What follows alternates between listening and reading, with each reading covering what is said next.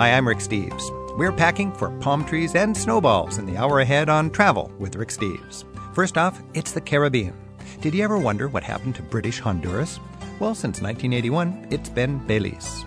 It's a humble yet proud little land where politicians claim they know every family, where people talk like Bob Marley, and where snorkelers from around the world consider this a mecca for underwater adventures. Joshua Berman, who wrote the Moon Handbook to Belize, joins us in a few minutes as he returns from updating his guidebook while honeymooning in that Caribbean paradise. Then we head for Italy. Donald White, a tour guide friend of mine, was raised in Scotland, but as many travelers do, he moves around a lot. Don now lives near Lake Como in northern Italy, and he's dropping by to share his favorite ways to have fun year round high in the Alps.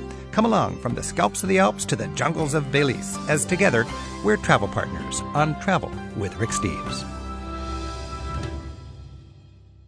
Travel with Rick Steves is brought to you by American Airlines.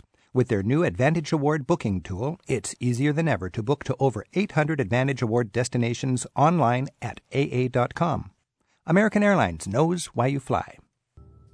Variety and contrasts carbonate your travels, and we've got exactly that as we go from palm trees in the Caribbean to snowballs high in the Alps on today's Travel with Rick Steves. We're exploring the tiny tropical country of Belize, and we're skiing in Switzerland in the hour ahead. But let's get started with your calls at 877 333 Rick or email me at radio at ricksteves.com. We've got Sandy on the line in Madison, Wisconsin. Sandy, thanks for your call. Thank you for listening. How where have you been traveling lately? I recently returned from Jordan, and what I was surprised about is what a wonderful experience it was, and how different it was from my travels through Egypt a few years ago. Huh. I would assume uh, different Middle Eastern, Arabic countries, and so on would all be pretty much the same. How is it different? It's it's very different. It's uh, since there are uh, is more wealth in the country.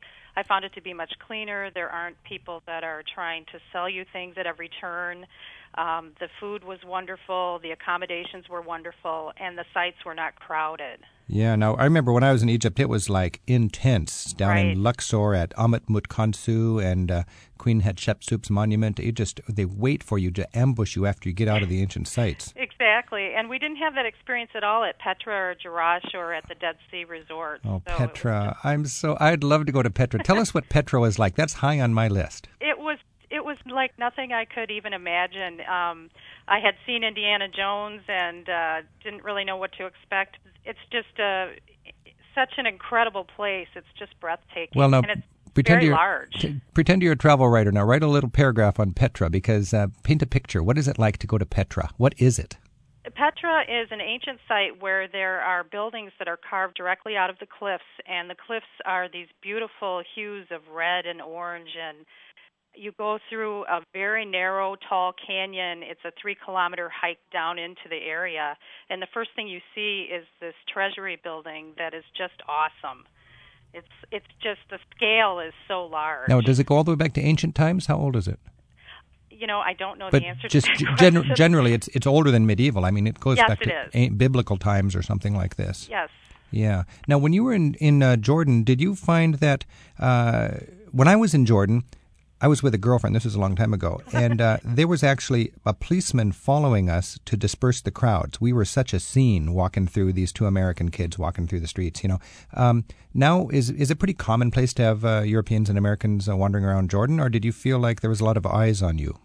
I think it's pretty common, especially um, northern Euro- northern Europeans travel there quite a bit, and uh, we did notice quite a few Russian people that are traveling there. So we were not, uh, we didn't dr- attract a lot of attention. Jordan. You know, people don't even think about going to Jordan. I mean, That's right. was th- was there tension because of Iraq and so on? Uh, not that I felt. In fact, I felt less tension there than in Egypt. Um, the people generally said that they understood. They, they liked Americans. They weren't thrilled with everything our government did, but their king was pro-Western, so Mm-hmm. they were too. So briefly, uh, um, Sandy, what about uh, visas, health, expense? What's it like?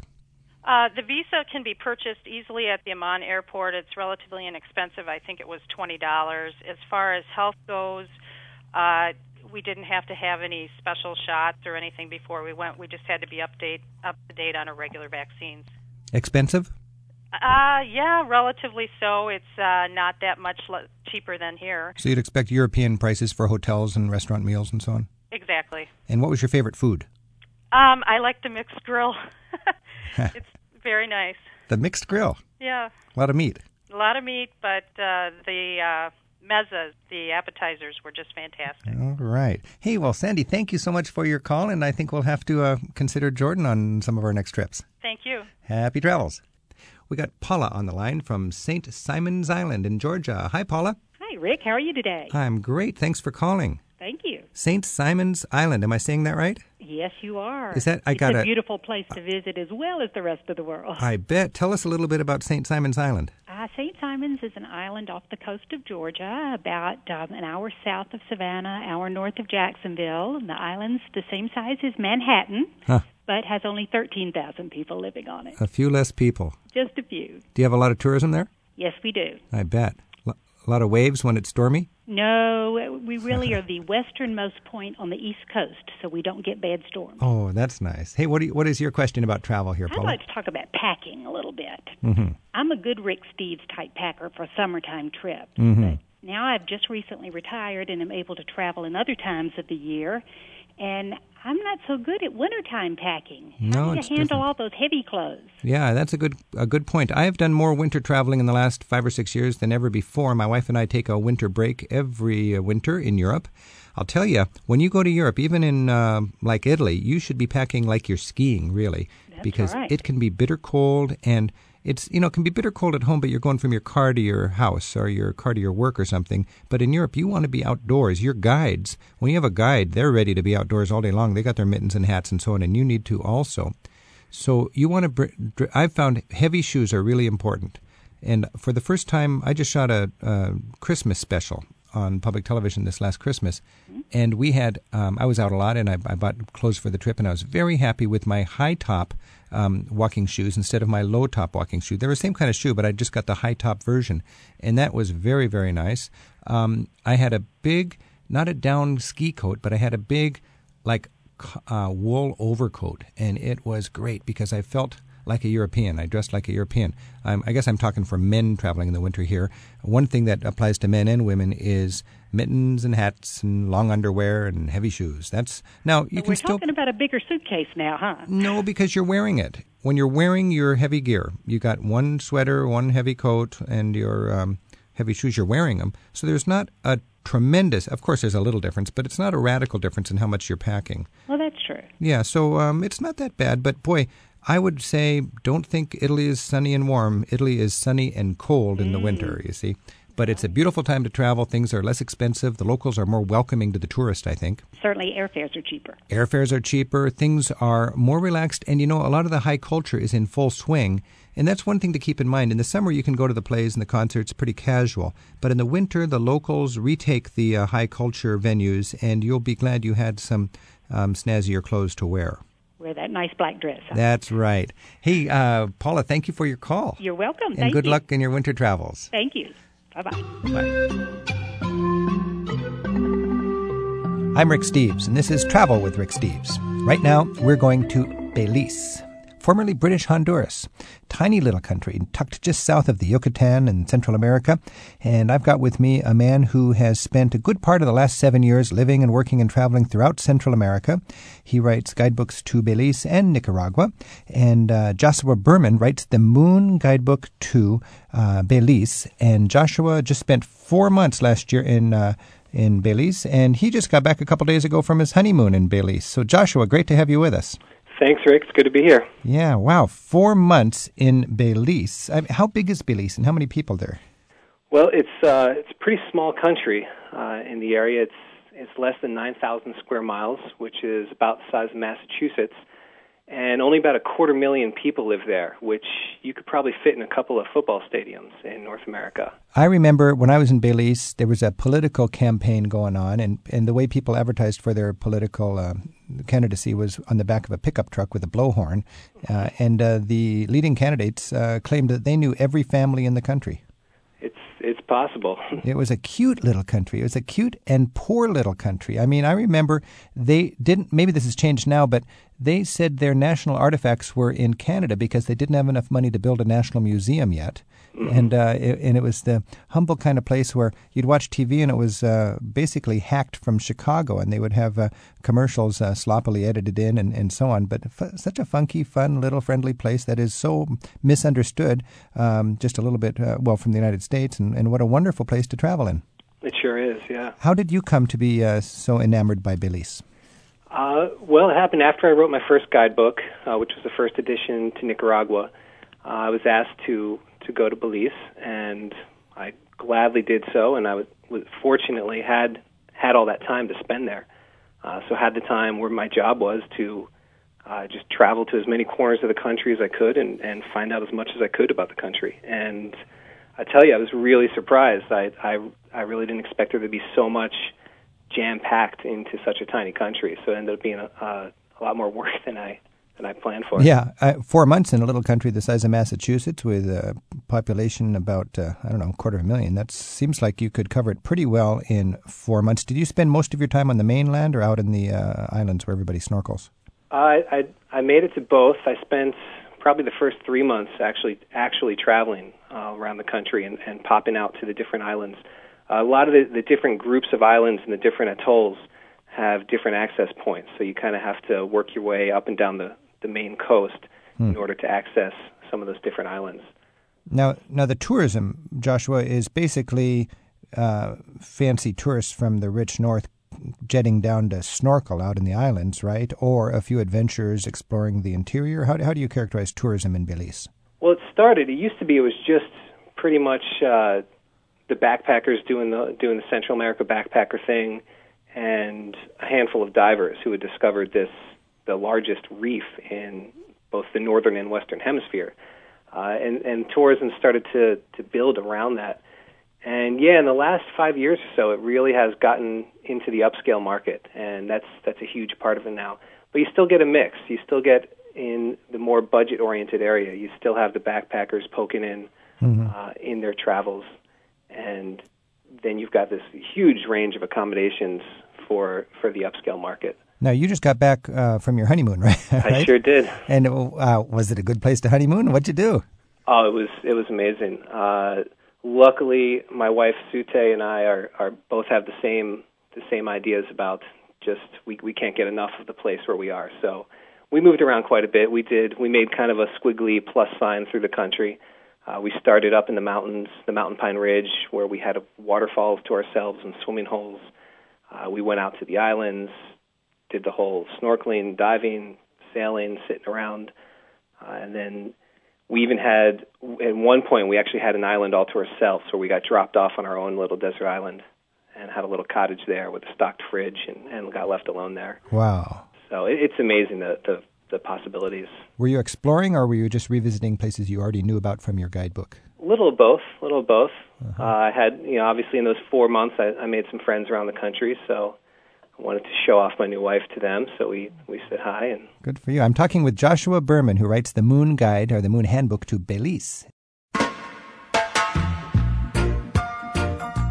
More about Belize from Joshua Berman, plus your calls. And one man's story of making a home base in northern Italy so he can be a ski bum in the Alps. It's just ahead as we travel with Rick Steves.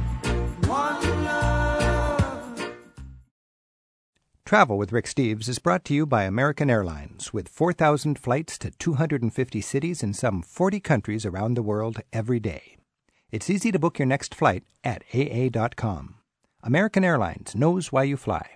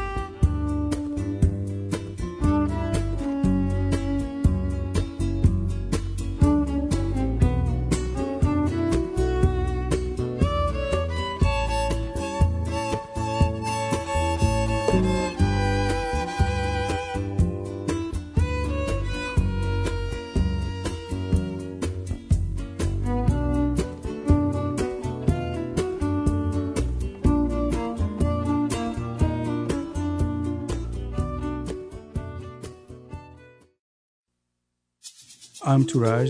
Let's travel with Rick Steves. بیایید با ریک استیوز مسافرت کنیم. And this is Farsi for Let's Travel with Rick Steves. 877-333-RICK. This is Travel with Rick Steves, and we're visiting with Joshua Berman, author of The Moon Handbook to Belize.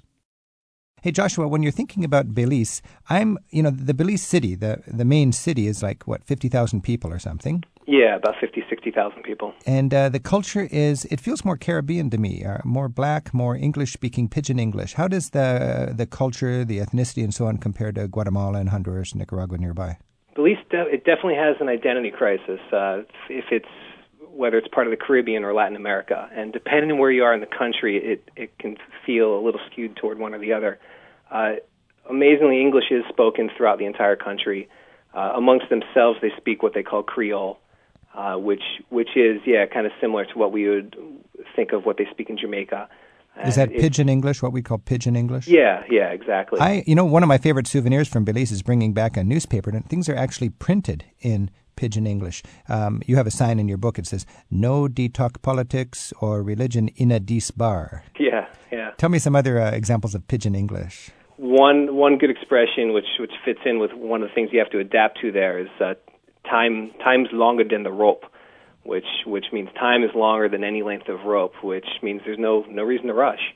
Wow! And if you are trying to rush, you're probably uh, spinning your wheels and making yourself miserable in a country like this. Oh yeah, So yeah. you've got to get on the local time scale. hmm Wow! Now, when you're there for four months, do you actually pick up the language and start saying "No detox politik in a dis bar"? a little bit, a little bit. Uh, luckily, the, a lot of the population, you know, over 50% of the population is mestizo and bilingual in Spanish, which I speak. Uh, so, you know, I could always practice my Spanish, and I, I tried to pick up some Creole as well. Hey, uh, tell me about the reggae scene and the Rastafarian scene there. I was I was struck by uh, how strong that was. Yeah, it is. Bob Marley is definitely king in a lot of the, a lot of the places you visit there. Uh, there are there definitely are some true Rastas there, and there are some that just you know adopt parts of the culture. Just uh, like I mean, it's actually a religion for a lot of people, It is, yeah, and that's Yeah. not just an excuse to smoke marijuana. exactly. They really believe this uh, Bob Marley reggae one love thing. I mean, I, I heard is that how you greet people? One love. Some of them do it. They they bump their fists and they they put their fist to their heart and they say one love man and uh, and Huh. they, you know they listen to a lot of reggae and punta rock and And it's a religion. It's a, it's actually a genuine thing. It is. It's not so much the religion part of it isn't so much followed in Belize. There definitely are some some devotees to it, uh, but it isn't. It isn't like in, in like it is in Jamaica. But you do have those. There are a lot of people with dreadlocks listening to a lot of Yeah. uh, a lot of the reggae. A lot of people in dreadlocks, and I noticed a lot of women in curlers, as if that was sort of uh, fashionable or something. Yeah, there's there's all kinds. You know, do you know what I mean? Women with uh, like what we think of as old 1950s era curlers in their hair, Uh huh. Houses on stilts, Houses on stilts. A lot of people with with different African braided hair. people named Godfrey, Uh huh. Godfrey Kensington. Kensington. You meet little boys named Godfrey and Kensington. Yeah. Yeah. It's wild. incredible because you got that English influence, right? It was a it was a British colony, Yeah, it was a British colony for a couple hundred years. and you go to Belize, the capital city right now. It's a humble little place, the ca- or not the capital, the main city, I guess. And they've got a. Uh, it looks like a. Um, uh, grocery store sign that's up in the middle of the square. It says Belize independent since September 21, 1981. Yeah, yeah. Wow. It's a youngster. It's a youngster. Hey, we got some people on the line right now, and uh, we'll uh, see what they're thinking about Belize. We got Natasha, Natasha in Indianapolis. Natasha, are you there? Yeah, hi. Thanks for your call. All right. Hi, Natasha. Oh, hey, Josh. I actually just bought your book a few days ago, Excellent. So I'm happy with that. Are you going to in, Belize? Uh, well, we're in the planning stages right now. And what questions do you have for Josh? I had a question about health. I read on the thorn tree about botfly, hmm and I was wondering how do you know whether or not you've been infected with the botfly? Uh, in in all my time there, I never met anyone who actually who actually had it. It's not something I would worry about unless you, you plan to spend a lot of time way deep in the bush. Oh, okay. Um, What is botfly? it's it's one of those nasty little, you know, it makes for a good travel story, I'm sure. But one of those flies that uh, you know lays an egg under your skin, and then that develops into a into a larva that eventually works its way out of your skin. So, Joshua, you'd never met anybody, any traveler that had it. I did not. No. Natasha, I think that's good news.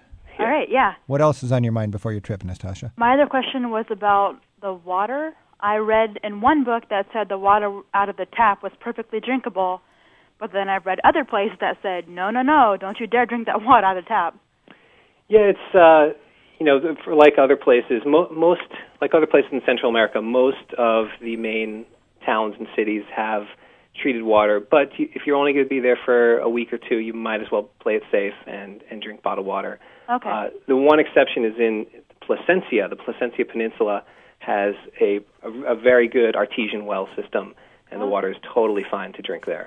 Okay. And my other concern with that is with bottled water, do they have recycling facilities or They do not. oh, okay. Uh, so I definitely encourage people to bring your own water bottle. Okay. You know, fill it up from from the main water in your hotel. Uh, I hate seeing seeing people who go through. You know, I've seen people go through three or four bottles a day. right, right. Uh, You mean just throwing away the plastic?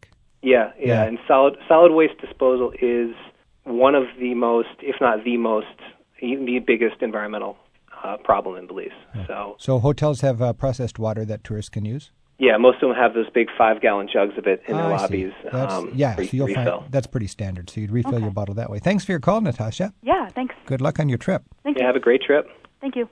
Natasha the, mentioned the Thorn Tree. That's the Lonely Planet uh, uh, website where you, can go and talk to other travelers who are thinking about a trip to Belize. I'm talking with Josh Berman, who is the author of the Moon Handbook to Belize. Josh, when I was in Belize with my wife, we uh, had a rental car. We drove in from Yucatan, which I thought was a great idea, and uh, we were exploring in the middle of nowhere, and it was just this lush jun- jungle scene. And suddenly, our car just coasted to a stop, and something happened, and we thought, here we are in the middle of nowhere. All of a sudden, I can hear all those bot flies and those uh, different, uh, you know, exotic animals. And there was, I hadn't seen a car for half an hour, and then around the corner came a big truck. A guy stepped out and he said, "My name's Gabriel, like the angel." And I'm here to help you. And, and he had all the tools we needed. He fixed us up, and we were on our way. But it's just these wonderful people experiences I've had in Belize, and uh, I just think it's uh, an endearing uh, little country. It really is. We've got Cheryl on the line in Seattle, and she's got a question about crime in Belize City. Cheryl, are you there?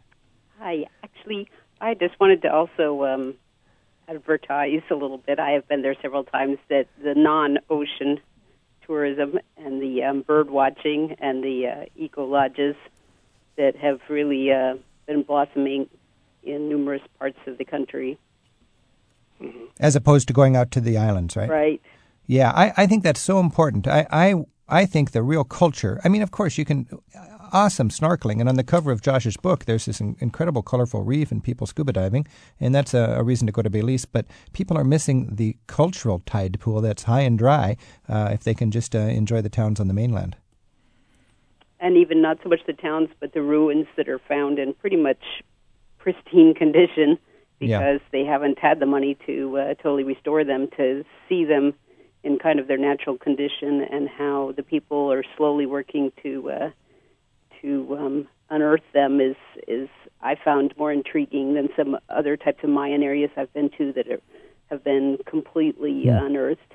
Yeah, I remember standing on top of one excavated uh, pre Columbian ruin and looking out over this carpet of lush jungle and seeing just bumps in the in the kind of in the distance, and those were other temples that had yet to be excavated, just still covered with with lush uh, uh, uh, foliage. Yeah, which is great. It really it it uh, lets your imagination run with that, wondering what's what's under those. And and as they excavate those, I mean, they're making they're making new discoveries every day still. So it's it's exciting to go see those places. That's great. Hey, uh, thank you very much for your call, Cheryl. Any other questions? So actually, I do have one last question. Um, On Mountain Pine Ridge, I had been reading numerous stories that the um, pine beetle had taken out some 80% of the of the of the pine, and I was wondering if that's true and um, what the situation is up there. Yeah, the the pine bark beetle uh, definitely took a big bite uh, in 2000, and what happened was it was compounded by a three-year drought that that really opened the trees up to the beetle, and also the fact that the trees were were very uniform because they had been logged uh, a couple about 50 years before, and it, it was it was very devastating. Uh, but the the good news is the trees are really coming back nicely. You know, it'll, it'll be a while before they have a full canopy like they used to. It'll be about uh, maybe another 10 or 15 years. uh, but they really are coming back uh, nicely. Uh, I was just there on the Mountain Pine Ridge last week, uh, and you it's exciting to see it because you see all these saplings that are coming up, and, they, mm. and all these dead trunks in the middle of them. And there's still in that area is really unique as well because you can there's some trails where you can hike and you can have pine forest on your right and broadleaf rainforest on your left.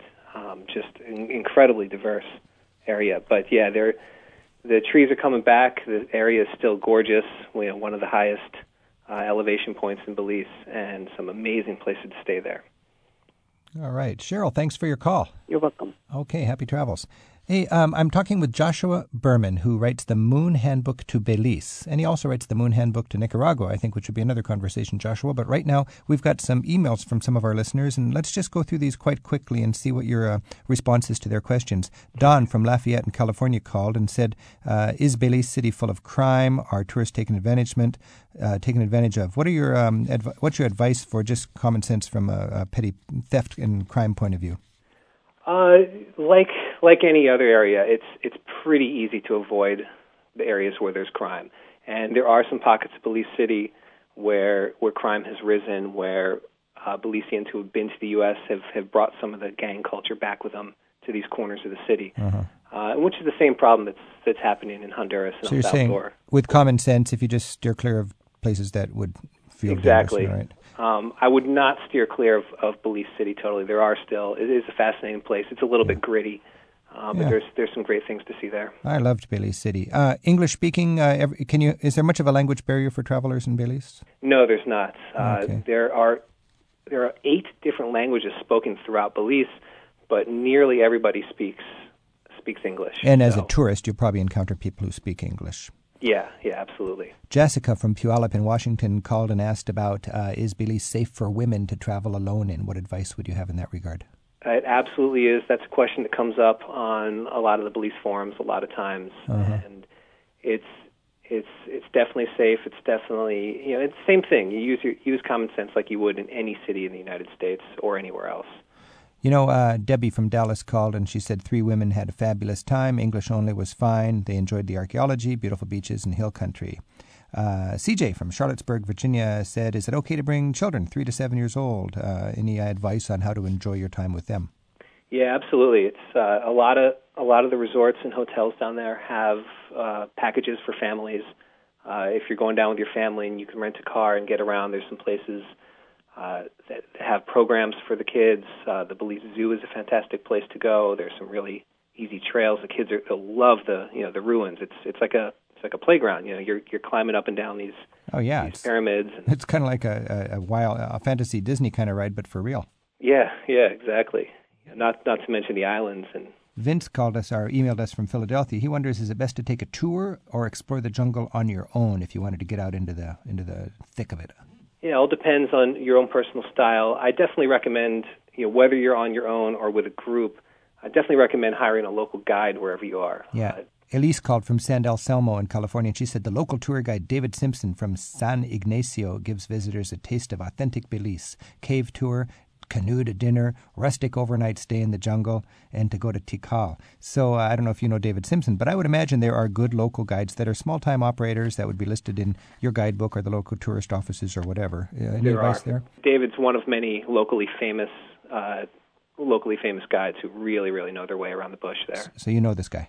Yeah, yeah. Great. And uh, Beth from Houston uh, uh, asked, uh, "Is it all buggy and hot?" And that was my experience too. Boy, it was buggy when I was there. What do you do about the bugs?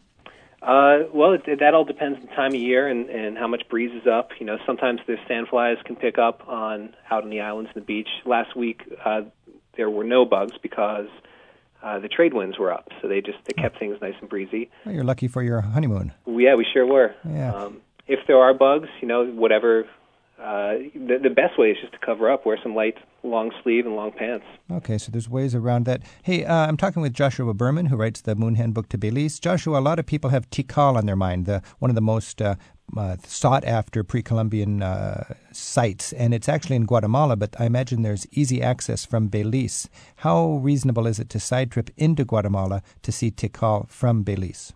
Really easy to do, Rick. There's actually a, a brand new uh, air service where you can actually just fly right out to to city of Flores in Guatemala from Belize City. Uh, it's also it's it's only a couple hour drive from the western part of Belize, so a lot of people who go up and stay in the Cayo area uh, make a day trip out of that. And getting into Guatemala is no problem. Nope. Cross nope. the border, just flash your passport. Yeah, you got to pay a, a fee to leave Belize. I believe it's twenty dollars now. Guerrillas aren't going to get you. Nope. No. no. It used to be there used to be some unrest in, in Guatemala. They've actually now have a new police force called Politur, which is specifically designed to protect tourists in in those popular sites. Beth from uh, Houston emailed us, and she said she's been visiting Belize for 20 years, and her favorite place is Banyan Bay. Can you tell me anything about Banyan Bay? Banyan Bay is a uh, it's a great resort on the island of Ambergris Caye. So that's a key. That's one of the uh, ritzy first world sort of uh, destination resorts for people to come down and snorkel.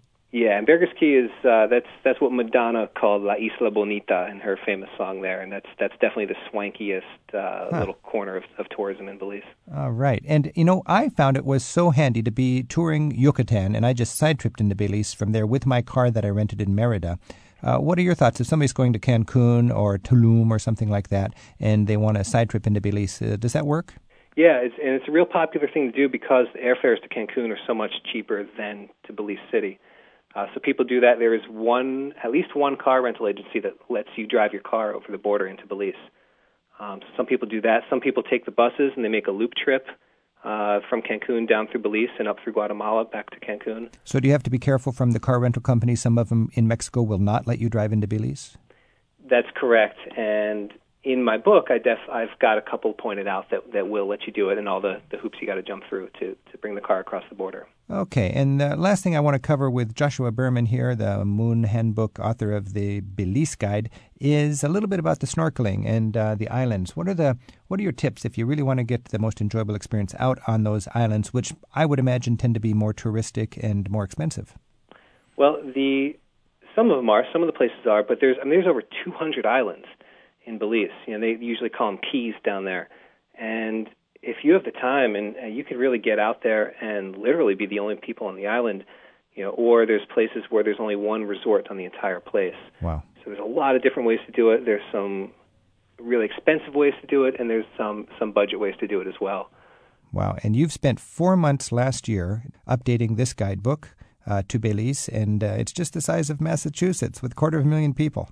Yeah, and I still didn't get to see everything that there is to see, so I'm excited for uh, to update the next edition. Belize. Joshua Berman, author of the Moon Handbook to Belize. Thanks so much for being part of our show and introducing us to a country that you certainly, uh, understandably, are passionate about. Thank you, Rick. Talk to you again soon. Thanks. All right, take care. Modern Europeans skip easily over now gone borders. Coming up, a friend tells us how he moved from Scotland to make a new home in northern Italy. Why? Because he loves the Alps. It's next on Travel with Rick Steves.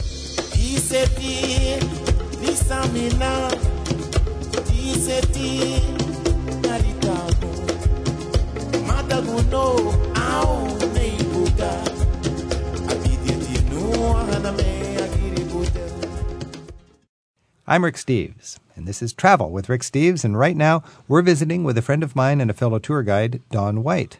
Don is originally from Scotland. He grew up in Scotland, uh, studied European history and the history of art at Edinburgh University. Then he uh, became a European, basically. He worked in the ski resorts of the Alps, he taught English in Berlin, and right now he's living in Italy. He's been living there since 1989, and he's been a tour guide for 20 years, more or less. And Don today is visiting us to give us an idea of what it's like to live in North Italy and what it's like to be a, a, European in this day when Europe is coming together. Thanks for being with us, Don. I'm very glad to be here, and it's uh, wonderful to be here. Now, you're a Scotsman. Mm-hmm. You got a nice Scottish accent. And you ended up in northern Italy, and you've lived there for 20, 15 years or something. Yeah, it was a, kind of a, a slow southern going process because when I, you know, most people when they, they graduate from a Scottish university, they move to London and I did. And you go and you look for a job, and you're doing survival work, which I did. I was working kind of backstage in theaters, which was great fun, but um, didn't really pay the bills very well. and uh, London is one of my favorite cities, but it's the kind of city that you need to have funds to enjoy. It's not a, a place that you survive in very easily. But you, you're sort of born and bred in northern Europe where mm-hmm. there's a different sort of tempo of life, and you've mm-hmm. ended up in Mediterranean Europe. Exactly. How do you characterize the differences, and why did you end up in the south if you're well, supposed to be in the north? it started when I, first of all, when I kind of ventured across the channel to live, I went to live in Berlin. Um, I was involved in a relationship there and uh, moved there, and uh, I was also working at that time as a tour guide, which meant that my summers were spent traveling around Europe, and I spent the winters in Berlin. Now, the winter is not the time to spend in Berlin. well, that's true. You're a tour guide, so your summers are on the road. It's exactly. the winter. Yeah, See, winter. That, that I thought to myself, you know, there's something here. here is not just exactly right. Uh, I, I, then moved down towards Switzerland. I was working in the Bernese Oberland in, in ski resorts. I, then I moved into Italy. I worked in Livigno in Italy. Now this is like you know in the United States we have these snowbirds and everybody yeah, from yeah, Minnesota yeah. goes down to Florida and everybody from Seattle goes down to uh, Southern California or whatever. Uh-huh, uh-huh. I suppose that's the same in Europe. You've got Scandinavians and Scottish people oh, yes. and Belgians that head for the sun in the winter. Yes, uh, and not only young people. I mean now elderly people are retiring to you know they're building their homes in the south of France and Spain and Italy. Uh, there's a lot more migration than there used to be. And now but, with the European Union, I mean, you're a European. Yes, uh, you can cross borders, you can buy land, you can work. I can, I can um, do anything basically that an Italian can do. Apart from, I can't elect the Italian government. Oh, is that right? Yeah, I can elect the local government, and you can elect the European. And I can elect the European government, oh. and I could elect the Prime Minister of Great Britain. Except that my mother wrote to the government said I don't live here anymore because she knows that I wouldn't vote for who she votes. Oh, really? yeah, so and you can you can say you had nothing to do with Berlusconi. I had nothing to do with Berlusconi. okay, I see why you brought that up. Now, with the European, to me, this European Constitution is is quite a remarkable document. But the Europeans I talk to, they're kind of. Um, just nonplussed about it. It's, what's the deal? No, I I think that um, people have got more sent about, sentiment about it. The Italians are always very much for everything European. They want to be part of Europe. They want Europe to exist. Why do you think that is? I think because of probably recent history as well. They'd like to see a strong Europe. They'd like to to avoid war. Mm, yeah, I mean, it's expensive and, to blow up your entire continent every 50 years. It is. It's not a good idea.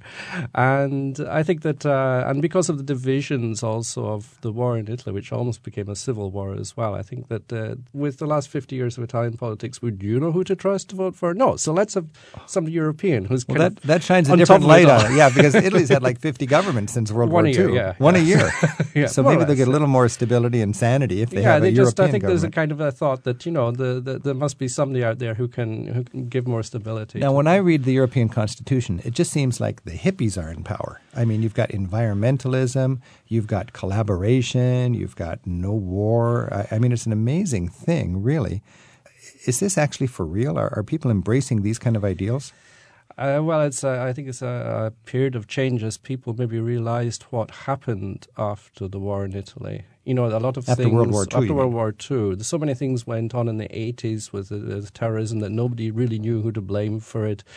Um, a lot of ideas are emerging now, and uh, young people in particular maybe don't know so much what way they're heading the, the establishment is always the establishment. There will always be the church party. There will always be the established thought. But there's a lot of young people in Italy who are who are anti-global. If you're anti-global, what are you pro? well, that, that, are you pro Europe then? Not necessarily. No. no, no, no, no. Now in Europe, there's different loyalties. You live in Lombardy, is that right? Yeah. So this, uh, this is the northern part of uh, north of Milano in mm-hmm, Italy, mm-hmm. and people in your town could be Lombards, they could be Italians, or they could be Europeans there's a very, uh, very much a Central European flavor to the people of Lake Como, let's say, or to Lombardy in general. Um, so this is a part of Europe that would be enthusiastic, and that's probably because Europe is a, a big supporter of, of uh, regions rather than yes, nations, and yes. Lombard is a is a disadvantaged region. I mean, they don't get all their opportunities. It's a very like rich region. I mean, that's the thing. They have got money there. There's a, a lot of money in. And Europe is an advantage for them. Absolutely, yes, yes, yes. Consequently, they, are going to be fans of Europe. Yes. All over Europe, the, the regions now are waving their flags with a little more gusto. I think so. Of course, the, then you come into the big uh, antagonism between north and south. You've got the Lega Lombarda, which, eh, as you know, wants to kind of break away from the south of Italy. But now breaking away from the South of Italy doesn't really matter that much because Italy's going to wither away and it's going to be Europe and a Yeah. bunch of regions. Yeah. I mean, regions actually get represented at the table in, in Brussels, I believe. Well, that you know brings uh, brings me back to my background from Scotland as well, because there, you know, if you if you ever tell a Scotsman or Welshman that they're English, Bad news. yeah, yeah, expect gunshots. really. But now, for the first But, time since know- 1711, I think from the first time the Scottish Parliament is back in Edinburgh, right? Yes, exactly. Now, what- so this is regionalization again. So to what You do we know, you attribute can- this? Well, I think because uh, when I grew up, you know, we were brought up as being Scottish, but we were part of Britain. We were part of the And British London Empire. wanted to keep that Scottish uh, enthusiasm down a bit, I think. Well, yes, they wanted to maintain power in, in Parliament. And I think the Scots were always afraid of branching out too much on their own. But branching out as part of Europe, you know, took the, the, the edge off it. It was safer to. so, so Scotland really no longer uh, um, threatens London. No. No, so, I don't think so. Scotland, sure, you can have your parliament. Here, have a parliament, sing your songs. I don't care. Speak Celtic. You know, there are traditions which are genuine, which are felt, but it's mostly military. It's mostly to do with the army. Because the military tradition in Scotland is, I think England almost placated the Scots by Yes. giving them opportunities Yeah. to die for the Queen. Oh, yes, uh, the major regiments, the Black Watch, etc. You know, the, the Highland did, regiments. did Scotland die at a higher level than English people in the wars or anything like that? It was a great honor. a great honor, right? Okay, let's go back to let's go. You know, you live in Lake Como, and this is the north of Italy. Mm-hmm. And uh, the big question for a lot of travelers is all of these glorious lakes in northern Italy. It's like all the romance and everything of the uh, the Mediterranean ports, but without all of the chaos and so on, because it's the farther north zone, Exactly. the uh, freshwater Riviera. Mm-hmm, But there's all these different lakes: uh, Lake uh, Como, Lake Garda, Lake Lugano, Mm-hmm. Maggiore. Maggiore. Uh, and the big question for a lot of travelers is, which lake do I visit? What, what's your take on that? Well, I've I traveled around quite a bit, and when I came, when I moved out of Milan, when I first lived in the north of Italy, I was living in Milan, and then I made a conscious decision to get out of the city because I didn't need to live in the city centre. But I didn't want to leave all the friends I'd made in the in the city centre, so I wanted to go someplace near. And the obvious place was either to go down to the Ligurian coast or to go to the lakes. Of the three, Garda would perhaps be the three big ones. Garda would be the best one in terms of situation, a little bit further south, nicer climate, uh, more facilities, very much in the way of water sports. If you're active, if you want to do, you know, water skiing, if you want to go out to clubs, If you like hanging out with German windsurfers, well, there are a few Italian windsurfers as well. I, I found the place overrun with German It windsurfers. is, yeah, it is. Lake it Garda. is, yes, Okay. uh, it is. But I'm I'm thinking of position as well. You know, if if you were to live, say, Sirmione, which is a beautiful place, Yeah. you've got Verona, you've got Mantova, you've got Venice. You know, you're really right in the center This is the Italy. biggest lake uh, close to Venice, really. Yeah, it's yeah, halfway yeah. between Venice and Yeah, it's the biggest of the lakes as well. It's very close to uh, Verona. What about Maggiore, Lugano? Or Maggiore. Uh, is beautiful, but I find it rather sleepy. I find it's got a very peaceful, calm atmosphere, but I go to sleep there. Lake Maggiore. it's kind of like Lake Superior, literally. It's yeah, Lake Maggiore, the big Lago lake. Maggiore is the big lake, yeah. But for me, Como is the most dramatic. Well, if you want to sit in a musty old villa from Mm. the 19th century and write poems and have bougainville all around you and, and, and have a nice glass of wine with uh, old wealth, hmm I, I just find there's a 19th century charm, a, a romantic ambience Absolutely. on Lake Como. Absolutely. Problem is, a lot of the lake is, is uh, gated because there's so many rich villas along the lake. you can't always get to the, la- the lake shore, but it, the central part of the lake, once you get further up, uh, Bellagio, Menaggio, Varenna, where I live, you you only have to go up the hills behind the roads a couple of miles. You will come to tiny little towns which are completely nothing to do, it seems, with the, the lakeside ambience, but they've got these stunning views. Huh. They've got uh, nobody living there in big villas. They've Right. got property just, you know, waiting to be renovated. Now, I'm talking to Donald White, by the way. He's a tour guide who is from Scotland and he lives in northern Italy, in Exactly. Varenna, a Absolutely little town. now, what's nice about this is you're one hour from Milano, yeah. and everybody flies into Milano, but you don't have to deal with a big city for jet lag. Hop on the train. It's delightful. Yes. One hour later, you step off and you got this like magical R- Riviera village ambience on a freshwater lake Mm-hmm. where Italy is welded to the Alps. Absolutely, and and certainly in the terms of the views of the mountains, in terms of the the variety of climate of uh, vegetation as well. You go to a southern facing slope, you're going through olive groves, you're going through lemons, even um, Mediterranean plants. Whereas you go around the mountain to the other side, and you're in fir trees. The the Mediterranean plants will not grow, and that happens within you know, a space of a couple of miles. Wonderful pastel ambience in this little village, and then a 10 minute little ferry hop, and you're in Bellagio. Yep. Quite a fancy mm-hmm. Well, it used to be more fancy when the czars were there. so it's the choice of the aristocracy. but it's still got that uh, that ambience, certainly, that it is a more sophisticated And then another resort. 10 minute boat ride, you're in Menaggio. Yeah. And if you want to smuggle cigarettes into Switzerland, that was the place to go uh, in the old days. Absolutely. A lot of uh, cigarette smuggling going There's on a lot there. of smuggling of other kinds of things to smoke from Lugano nowadays where it's legal. but, Is that right? Uh, oh, yes. Now tell me about that, the, the marijuana laws in Switzerland and Italy. Well, in, in Switzerland, um, there, there, was became very, very easy to get. I'm not sure if it was completely legal, but it was uh, something which, you know, the Swiss, who they smoke a lot of cigarettes as well. Mhm. They're high, big smokers, but they're definitely the places you could go and uh, quite freely purchase, you know, without mm, breaking the law. Right. I Of course, you couldn't bring it back into Italy. safe, legally or Legally. safely. But I, I think the Swiss are among those countries that believe it's uh, you can you got to make a choice: tolerate different lifestyles or build more prisons. Yeah, yeah, and yeah. uh, they're quite they're quite progressive on uh, um, recreational uh, drug use. Yes. Although I was talking to somebody in Switzerland last year, and they said every spring they crack down on marijuana because they don't want to develop a reputation as being easy on marijuana. Well, that that would be the big problem because all the clean travelers- Swiss, you know? yeah, so so they crack down, and then by the fall it's all lax again. yeah, yeah, yeah, yeah. It's quite interesting. Now you are a ski bum, is that right? Well, I was very much when I was younger. Yes, I mean, I, I, I took a long time getting through university because I kept on going off to ski in the Alps for the winter. uh, now, in, uh, a lot of Americans really wonder what it's like to go skiing in Europe. Is it all après ski and is it all the resort kind of thing, or is You it know- actually good from a slopes and snow point of view? It- it's like any other part of Italy, any other part of Europe. It is so varied. You can have an absolute blast in the Alps, no matter what your skiing is, no matter what your palate is, no matter what you want to do, the level of money you want to spend, the level of uh, class you want to have, Huh. or just really chill out and. Wow.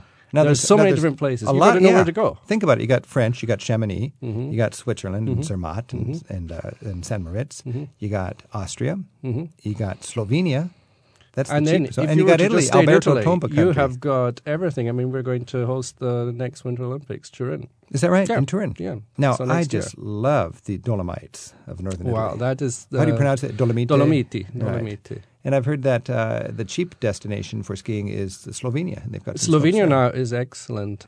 Uh, they've got also wonderful ski resorts, which are also spas, hot water springs, and skiing. But next time you're up in uh, Varenna, you've got to come up to Bormio as well and go to the, the baths there. They've got natural hot water springs there up in Bormio. So and that's a wonderful. You're talking like that's a routine thing. You mix the natural hot water springs with the skiing yeah, in Europe. Yeah, yeah, yeah. And there's nothing nicer after a day skiing than just to go into these hot water pools out to the open, you know, with the stars and this crispy air and the snow.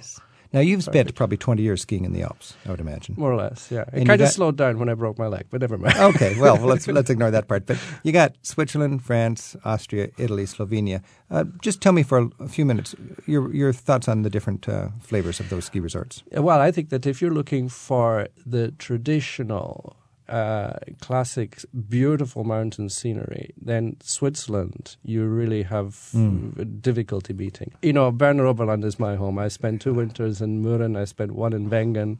Mm. I skied every day. You know, it was just Just so people know, this is the, the two valleys south of Interlaken, Yeah. near Bern. Yeah. South of Interlaken, my favorite uh, summer destination, Gimmelwald, Grindelwald, Mm. Schilthorn, Jungfrau, all of that. I bought one ticket that covered all the valleys, that whole area. I, I skied for days and never did the same slope Mhm. twice. And you know, if you want to do, if you want to really get uh, value out of ski tickets, why not go to the Dolomites and get the Dolomiti Super Ski Pass, and you can ski for days, days, and cover miles and miles of terrain. You can go to so many different resorts, uh, and you know, you could combine that with wonderful What is that? Is it a pass for the whole region? It's a pass covers the whole region. Um, for like uh, the Milky Way, it's called. It just goes on and on and on forever. You can buy it for a week, you can buy it for a month. It's, I think a week is minimum. Actually, probably five right. days is minimum. But you know, I'm I'm thinking of somebody maybe coming from the states and wanting to come on a different winter vacation, maybe wanting to do some sightseeing but get some skiing in as well. Well, you could take the Dolomiti Super Ski Pass, ski a lot of the northern Italy terrain go off to Venice for the day, go to Verona, maybe go up to Innsbruck, Munich, Salzburg. They're all within the same area. Everything is quite close, isn't it? It's wonderful amazing. winter vacation. Now, how's the snow? Is it global warming and so on affecting uh, the skiing? Uh, we have good years, we have bad years. They've got excellent snowmaking equipment now. Really, so, they make snow. Yes, isn't this oh yes, isn't this a sad thing now? It's going to be standard operating procedures to make your snow. Well, I, I, think that you have to do it because you know the hotel rooms need to be able to provide snow for people sure. to ski on. So, oh, I was just in I was just in Switzerland this last yeah. Christmas, and they were all stressed out because the snow hadn't come yet, yeah. and there were people were this canceling out. It, was, it, it, wasn't a good year. A lot of people seen a lot of crowds in the summer yeah. in the Alps, but boy, it's more crowded in the winter. You go on those gondolas in the summer for hiking, notice they're all scratched up by ski uh, poles and, and, skis. They're Absolutely. packed with skiers in the winter. Well, you can head also to the eastern end of the Alps, for example, in Austria, where the mountains aren't so high, but they've got much more grassy cover, so they don't need so much snow to to, to be able to ski well. Whereas the western end, you know, when you've got big rocks, you've got to cover that rock before you can ski in it. So Is the snow in Europe icier? I've heard it's often yes. icier. Uh, you don't get the really light powder like the powder hounds enjoy in the States. Yeah. But uh, if you like moguls, if you like piste skiing, if you like. If you like what uh, kind of skiing? Piste skiing. What is that? Uh, on a prepared piece where they're sort of flattened down and prepared and kept uh, in good condition. He's not drinking skiing. what about uh, this notorious Europeans' inability to stand in a civilized line? Oh, yes, they can't do that. Still? Nah, even with some the countries European are better Union, than others. So they, no, I don't think that they're going to solve that. So people just, You've jostle. Just got they to jostle take right into that uh, as as part of your day. But you know, you ski. We we learn to ski sensibly. Like you ski over lunchtime when people go and take their lunch, and then you have lunch late, or you you avoid the crowds, and you, you have a really nice day. Is there night skiing in, in, in, Europe? They do also in some places do night skiing. I don't yeah. think it's quite as prevalent as in America. No, because no, there's no, more of a après ski. But we focus. have après ski now. There are some resorts, you know, that you you go for the après ski. I mean, we go for the ambience. Uh, Cortina d'Ampezzo, wonderful town with wonderful restaurants. I mean, they've got Michelin-starred restaurants on the slopes, so you can spend your day just going from one restaurant to the other. One so you ski from one restaurant other. to the other, and that's about it. Call it skiing. Well, some people, you know, I don't think they even actually ski too much. Well, they put on the designer ski suit and they put the skis in the car and they drive up to the restaurant and they have their lunch and then they sit out in the sun and then they put the skis in the car and they go back to. It's a French term, après ski. Après ski, yeah, that means that. Uh, is it also in Italian? Uh, yes, I think they talk about après as well in Italy. So yes, it's become international. All right. Yeah. Hey, Donald White, you got me thinking about a ski trip to Europe. Thank you so That's much for your uh, for your your fun insight and happy travels. Thank you. Travel with Rick Steves is produced by Tim Tattan at Europe Through the Back Door in Edmonds, Washington. There's more online in the radio section at ricksteves.com, where you can look up information on this and other programs in this series. Join us next time as we travel with Rick Steves. Travel with Rick Steves is brought to you by American Airlines. With their new Advantage Award booking tool, it's easier than ever to book to over 800 Advantage Award destinations online at AA.com. American Airlines knows why you fly.